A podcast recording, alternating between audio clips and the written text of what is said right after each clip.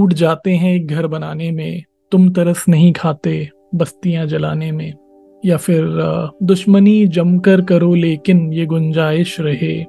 जब कभी हम दोस्त हो जाएँ, शर्मिंदा ना हो। तो उड़ने दो परिंदों को अभी शोक हवा में, फिर लौट के बचपन के जमाने नहीं आते। इस शहर के बादल तेरी जुल्फों की तरह हैं। इस शहर के बादल तेरी जुल्फों की तरह हैं। ये आग लगाते हैं बुझाने नहीं आते। नमस्कार आप सुन रहे हैं the creative Zindagi podcast with me Gaurav Sinha. यूँ ही बेसबब न फिरा करो कोई शाम घर में रहा करो। वो गज़ल की सच्ची किताब है उसे चुप के चुप के पढ़ा करो। कोई हाथ भी न मिलाएगा जो गले मिलोगे तपाक से। ये नए मिजाज का शहर है ज़रा फासले से मिला करो।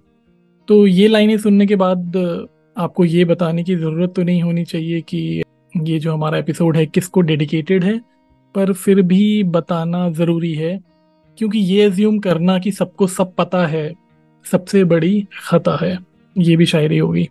तो पॉडकास्ट का ये एपिसोड डेडिकेटेड है डॉक्टर बशीर बद्र साहब को। कौन नहीं जानता उनको, वो एक लिविंग लेजेंड हैं। फैज़ाबाद में 1935 1935 में वो उनका जन्म हुआ था, जो कि अब अयोध्या है। फ़िलहाल वो भोपाल में रहते हैं। कहते हैं कि उन्होंने सात साल की उम्र से पोइट्री लिखना शुरू कर दिया था और आज तकरीबन वो नब्बे के आसपास की उम्र में हैं। ये बहुत दुख की बात है कि वो अभी उन्हें कुछ याद नहीं रहता और वो बहुत कम बोल पाते हैं। उनको डिमेंशिया है, उनकी याददाश्त लगभग जा चुकी है काफ़ी सालों से। और इसी डिमेंशिया की वजह से उनको अपनी ज़िंदगी का बड़ा हिस्सा और शायरी याद नहीं। तो पिछले कुछ दिनों पहले मैंने एक वीडियो देखा जिनमें उनकी वाइफ हैं, वो उनको, उनकी ही पोइट्री पढ़ के सुना रही हैं और उनको फिर कुछ कुछ याद आ रहा है। वो वो वीडियो अभी का नहीं है, वो भी काफ़ी साल पुराना है पाँच सात साल पुराना है। तो वो मैंने देखा और अच्छा भी लगा, बुरा भी लगा मिक्स फीलिंग थी। तो वो देखने के बाद मुझे लगा कि अब ना तो बशीर बद साहब को याद है कि उन्होंने क्या लिखा था और उनके जो अपने मुशायरे हैं, जो शायरियाँ पढ़ते थे, वो सब वो भूल चुके हैं। तो इस बात से ये ज़रूरी हो जाता है कि उनकी शायरी को हम लोग, जो पोइट्री लवर्स हैं या जिनको पढ़ने का शौक़ है और लिटरेचर का शौक़ है या पोइट्री का शौक़ है, उनकी जो पोइट्री को हम पढ़ें एक्सप्लोर करें, सुने, गुनगुनाएँ तो वहीं से इस एपिसोड का आइडिया आया। तो बशीर बद्र साहब ने अलीगढ़ यूनिवर्सिटी में पढ़ाई भी की और फिर बाद में वहाँ पर पढ़ाया भी। और जो नई गज़ल है या फिर जो मॉडर्न उर्दू पोइट्री है, उस पर उन्होंने पीएचडी भी की। उनको 99 में गवर्नमेंट ऑफ़ इंडिया ने पद्मश्री से नवाजा और उसी साल उनको साहित्य अकेडमी अवार्ड भी मिला था। साहित्य अकेडमी अवार्ड इन उर्दू, इन दोनों अवार्ड से उनको नवाजा गया। और भी बहुत से खिताब हैं अवार्ड हैं, जो उन्हें देश विदेश में मिले, अपनी राइटिंग की वजह से पोइट्रीज की वजह से। उनकी साथ गज़ल कंपाइलेशन या गज़ल संग्रह जिसे हम कह सकते हैं, वो पब्लिश्ड हैं, और भी उनकी बहुत सी किताबें उपलब्ध हैं। और पिछले कुछ दिनों पहले हमने एक एपिसोड किया था दुष्यंत कुमार जी पर और उनकी शायरी पर और कैसे उनकी शायरी को फ़िल्मों में लिया गया। जैसे अभी हाल फ़िलहाल की अगर हम बात करें तो मसान फ़िल्म में गाना भी था और उसी तरह बशीर बद्र साहब की पोइट्री भी मसान फ़िल्म में कई जगह इस्तेमाल हुई। जो कैरेक्टर्स थे वो, क्योंकि पोइट्री लवर्स उनको दिखाया गया था तो वो काफ़ी जगह उन्होंने फ़ेमस पोइट्स की लाइनें इस्तेमाल की और उसमें बशीर बद्र साहब की भी कुछ लाइनें थी। और अगर बात करें पार्लियामेंट की, जहाँ हमारे नेता बहुत बड़ी बड़ी बातें करते हैं तो या फिर चुनावी रैलियाँ हो, वहाँ की अगर हम बात करें तो वहाँ भी उनकी बहुत सी लाइंस अक्सर पढ़ी जाती रही हैं। जैसे फॉर एग्ज़ाम्पल लोग टूट जाते हैं एक घर बनाने में, तुम तरस नहीं खाते बस्तियाँ जलाने में। या फिर दुश्मनी जमकर करो लेकिन ये गुंजाइश रहे। जब कभी हम दोस्त हो जाएँ, शर्मिंदा ना हो। तो ये दो शेर हैं जो मुझे याद आते हैं कि लोग अक्सर इस्तेमाल करते रहते हैं। तो चलिए मुद्दे पर आते हैं और पढ़ते हैं कुछ बेहतरीन गज़लें और शायरी डॉक्टर बशीर बद्र साहब के जहन और कलम से निकली हुई। तो जो सबसे पहली गज़ल है वो कुछ यूँ है। खुदा हमको ऐसी खुदाई न दे कि अपने सिवा कुछ दिखाई न दे। खतावार समझेगी दुनिया तुझे, अब इतनी ज़्यादा सफ़ाई न दे। हंसो आज इतना कि इस शोर में सदा सिस्कियों की सुनाई न दे। गुलामी को बरकत समझने लगे, असीरों को ऐसी रिहाई न दे।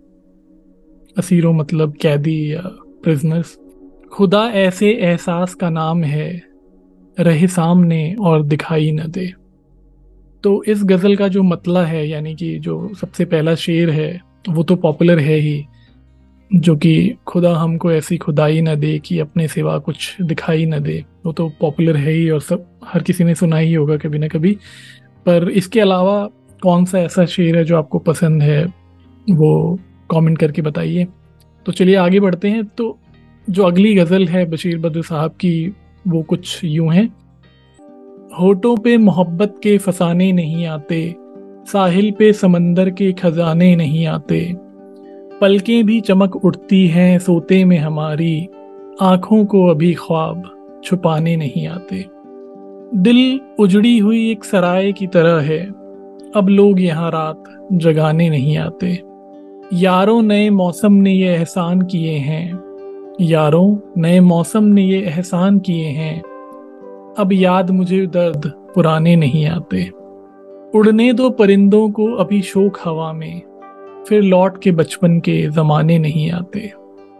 इस शहर के बादल तेरी जुल्फ़ों की तरह हैं। इस शहर के बादल तेरी जुल्फ़ों की तरह हैं। ये आग लगाते हैं, बुझाने नहीं आते।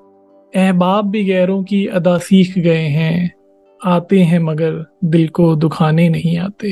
तो जो लोग अभी टूटे हुए दिल लेकर बैठे हैं, वो इस गज़ल से काफ़ी रिलेट कर पाएँगे। पर कमाल की बात यह है कि जो शेर सबसे ज़्यादा मशहूर है पॉपुलर है, इस गज़ल में, वो बचपन पर ही है। उड़ने दो परिंदों को अभी शोक हवा में, फिर लौट के बचपन के ज़माने नहीं आते। तो ये भी एक कमाल की बात है कि जो सबसे इतर शेर है सबसे अलग आ, एक इमोशन वाला शेर है वही सबसे ज़्यादा पसंद है लोगों को। तो आगे बढ़ते हैं अगली शायरी की तरफ़। तो ये बशीर बद्र साहब की जो शायरी है अगली वो कुछ यूँ है। है अजीब शहर की ज़िंदगी न सफ़र रहा न कयाम है। कहीं कारोबार सी दोपहर कहीं बद मिजाज सी शाम है। यूँ ही रोज मिलने की आरज़ू, बड़ी रख रखाव की गुफ्तगु।